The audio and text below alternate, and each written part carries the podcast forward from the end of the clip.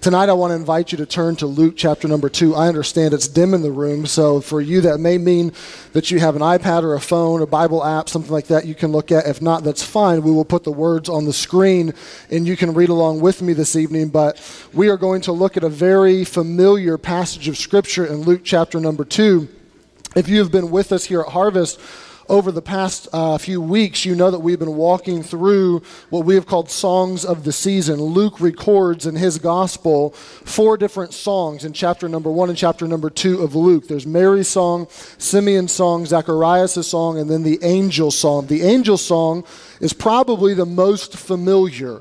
Now, for a period of weeks this year, untold thousands of children have gotten dressed up as shepherds and as maybe even cows and sheep or as angels and have put on some sort of Christmas play through their school or through their church. And many of you in the room know what it's like to have a young person. Maybe you did it this year, maybe you did it in previous years, where you had to repurpose an old bathrobe to make your child a shepherd. You had to work with your little angel to memorize their one line glory to God in the highest and on earth peace, goodwill toward men. This is an extremely familiar passage of Scripture. And it's my honestly difficult task tonight to take this familiar passage of Scripture and not just give you sentiment and memories, but to give you the truth and the heart of what the angel's song is. And that's what we're going to do for the next few minutes. We're going to read this passage of Scripture together and we're going to do our best to understand it. And I love that that most of us are familiar with this story, that many of you would know the words. And that, that's a difficult part of Christmas worship, is going back to familiar words and letting it attack your heart. So this evening, I hope that this passage of Scripture will do just that, that it will attack your heart and that it will teach you and it will help you this Christmas season. I want us to understand just a, a, little bit of context here before we read the passage. Mary and Joseph have just gotten to Bethlehem. There's no room for them in the inn, and now they are giving or just have given birth to Jesus there on what we would call Christmas evening. And then the story picks up in Luke 2, verse number 8. And I want to read verse number 8 with you. There were in the same country shepherds abiding in the field, keeping watch over their flock by night. Now, understand when, when the Bible says this, that this angel is about to come to shepherds who are abiding in the field close to Bethlehem. Understand a little bit about shepherds. Some of you may know this, some of you may not know this, but shepherds are the ultimate unskilled laborers. So if you were an adult shepherd, that was a life fail typically a shepherd was a elementary age child maybe even a junior higher but this was left by and large to children this is why when you see the story of david all his older brothers in the army david is the youngest the runt so he's the, the sheep keeper I spent uh, about 10 days or so in Israel earlier this year, and I saw several flocks of shepherds. I saw several uh, shepherds and their sheep, but I did not see one adult shepherd. I'm sure that they were there, but by and large, I saw children. So if you were if you were an adult shepherd, you were the humblest of the humble. You were the lowest on the socioeconomic ladder. And on top of that, shepherds were generally disregarded in their society for a couple reasons. Number one is that they were considered to be kind of irreligious. Just by nature of them being with the sheep all the time, it prohibited them from observing the law of Judaism. They couldn't really keep the ceremonial law of, of washing themselves how they were supposed to. They really couldn't go to the temple on, on a regular basis as they were supposed to. And then to make matters even worse, shepherds had a tendency, generally speaking, to confuse mine with thine. They had this tendency and were known for kind of traveling as nomads through the land. And if they saw maybe something that they liked that was close by or maybe on the other side of the fence, well, we'll just kind of take it with us. So th- these are, are the shepherd people that the, the angel comes to, and shepherds are so disregarded in, in the first century that their testimony, you could not account for it in a court of law. So if, if I murdered you next to a shepherd, a shepherd could not give testimony that this is what happened. They were that disregarded and of that ill repute. And these are the people that this angel, and then a multitude of angels, is about to show himself and themselves to. And understand, even this verse teaches us something. This teaches us really what Luke has, has taught us for two chapters, and that's that God is no respecter of persons. That God, all through, if you read Luke's account, chapter 1 and chapter 2, you find that angels, God, shows up to Mary, the poor young Jewish girl, not a great mix if you're a first century citizen. He shows up to Elizabeth, the older woman with a barren womb. He shows up to Simeon, who would have just kind of an obscure man. We don't know much about him, but this man, Simeon, he shows up to an, to an older widow named Anna in Luke chapter number two. He shows up to angels all through the Christmas story. If you read the account, it's God time and time and time again showing up to people, and you find that God doesn't care if you're male or female. God doesn't care if you're rich or poor. God doesn't care if you, if you have it all together, if you're addicted. God doesn't care. God shows up to these people and, and he introduces himself to shepherds. And, and, maybe, maybe this evening that would ring a bell with you because you would feel like, well, I'm just, I don't feel like much. Can I tell you, God wants to move into your life and do something explicable. He wants to do something that is, that is outlandish, something that's amazing in your heart if you'll let Him. The story continues in verse number 9. It says this And lo, the angel of the Lord came upon him, and the glory of the Lord shone round about them, and they were sore afraid, or they were very afraid, and rightfully so. If you're in the middle of the, the fields at night, maybe it's as dim or so as about it is in this room tonight, and all of a sudden someone turns the lights on and you see an angel, that's going to scare you. I encourage you in your own time to maybe study when angels show up in the Bible. What happens? What's the emotion people experience when an angel shows up? The emotion every time is fear. Because angels are not these cute little toddler looking, chubby, you know, things that are at Hallmark with nice little wings. Angels are majestic, fear invoking, powerful creatures. And these shepherds, the Bible said, that they're afraid. And the angel says to them, verse number 10, Fear not. For behold, I bring you good tidings of great joy, which shall be to all people. So here's what the angel says to them No more fear, good news, great joy to everyone. Now, I want to know what these good tidings are going to be, don't you? Here is a message that the angel is about to deliver that is going to cast out fear, that's going to produce joy inside of anyone who will receive it. And this is good news. This is what the angel says. Here is good news for you, casting out fear, producing joy to everybody. And can I tell you, the message that he's going to deliver was applicable to these men, but it's applicable to you and I still today. And perhaps you sit in this room this evening, and 2017 hasn't been the best Christmas season that you can remember. I am well aware that in a room this size and with this many people here, that some of you, this, this Christmas season just hasn't been that much fun. It's been your first year without him or her. 2017 hasn't unfolded how you thought that it would. And you're looking at 2018 and you're fearing that that's going to domino and cascade into something that's even worse. It's very possible that you're sitting here and, and, that this Christmas season, it just, it hasn't been happiness. It hasn't been merriment. It hasn't been smiles. It's just been, it's been tough sledding. Can I tell you the message that the angel's about to deliver was for these men to cast out fear, to bring in joy, great news to all people, and it's still for you. So listen to what the angel says. Verse number 11 For unto you is born this day in the city of David a Savior, which is Christ the Lord. The angel says, Here's the good news a Savior is born in Bethlehem, and that Savior is Christ the Lord. The angel says to the scared shepherds, Look, guys, here's the great news that's going to cast out your fear, bring in joy. You're going to be to all people. Here's the news that you have been waiting for. Today, a baby was born in Bethlehem, and this baby is the Christ. This baby is the anointed one, the Messiah, the one who the Jews have been looking for. And on top of that, this baby is the Lord. This baby is Emmanuel. He's God with us. And on top of that, this baby is the Savior. As the angel said to Mary, he came to save people from their sins. He's come as a Savior to offer salvation to all those who will believe on His name. Guys, here's the good news for you salvation, a Savior, news of great joy, news for all the people of the world, just what the world needs.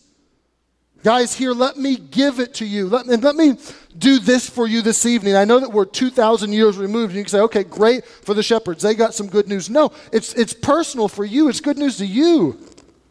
To make it personal, let me say it this, this way Unto you, unto me, a Savior was born. If that's not personal enough, let me put it this way Jesus was born to save you, and He's Christ the Lord. Now, to understand that good news, there's a prerequisite. You have to understand if a Savior is offered, if a Savior is needed, it necessitates you understanding that you need saving. Now, this is, this is difficult for some people to get. They say, mean saving. What do you mean, mean need saving? Like, like someone who's trapped in a fire needs saving? Like someone who is drowning needs saving? Yes, exactly. Hopeless, helpless. I can't do it. Help me. Save me. Need saving. You say, I don't feel like I need saving. Need saving from what? If, if you don't get anything this evening, get this. When the Bible speaks of saving, it speaks of saving people from their sin, from death, and from hell. This is, this is what the Bible, when it says saving, saving from sin, from death, and from hell. And, and when it says that this is good news to all people, a Savior is born, what that means is we first have to understand that we need saving from this Savior. I'd put it this way you have to understand that you need saving, that underneath all of the good person persona, underneath all of the, the, the religious trinkets and, and traditions and, and all that you have going on, lies the rebellious heart of a sinner in need of saving. And I know that that may sound harsh. I, I get that I live in 2017 right now, and that would seem completely anti cultural. But think about it, ponder it for a minute. Hasn't your heart always been a bit rebellious and you thought that you knew best? When you were 8, 9, 10, 13, 14, who did you think knew best, you or your parents? Now, I know that you look in retrospect now and you think, oh, well, of course they knew best. You know that now, but when you were that age, who did you think it was? You thought you did. And so do your kids, and so do your grandkids. Why is that? Because we think that we know how to run our lives best. This is why it's difficult for us to surrender 100% and give the reins over to Jesus because we think that we know best. But time goes on and things, they don't change much, do they? We continue to be self absorbed. We continue to be self interested and look at us. If, if, you think I'm lying to you, I'll prove it to you. Tonight, go out in the lobby, take a, a nice little family photo around one of the Christmas tree setups we have there. Great, have fun, get someone, get the family together, take a picture. What will determine if that picture is social media worthy, if that picture is a good picture or not? How you look, right? The, the, person next to you has these red eyes because of the flash. The person over here has their eyes closed. The one behind you is halfway through a sneeze, but you look good, so it's a great picture. Why do we do? We all do that, don't we? Why? Because we care about us. We're interested in us. We look to ourselves. This is this is in our hearts naturally. This is why you don't have to teach your children to lie. No one's ever done that.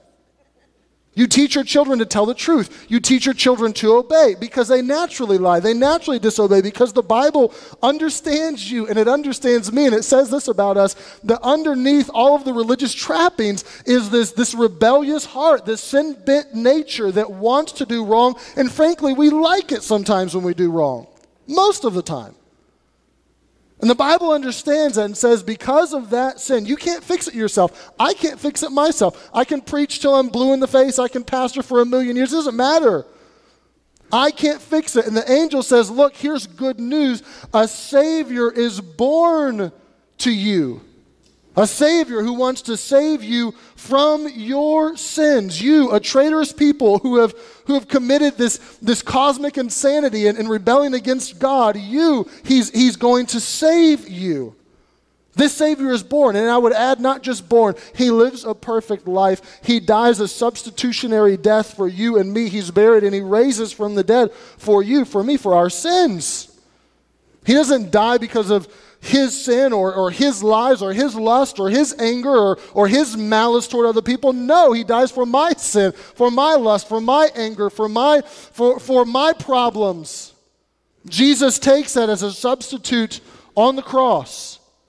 So understand this verse, the good news that should cast out fear, the good news that should bring great joy, the good news that's to all people.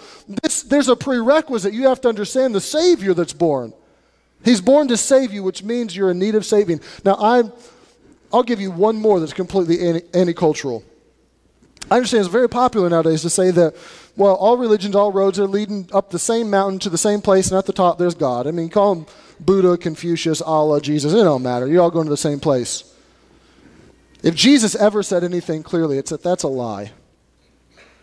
That's a sham. Jesus says so clearly you want to go to the Father, you must come through me. That there's no name given under heaven whereby men must be saved. It's Jesus' name. The angels didn't, didn't come and say, hey, great news, someone else was, was born, Muhammad was born, and, you know, he's going to be a savior. No, it's Jesus.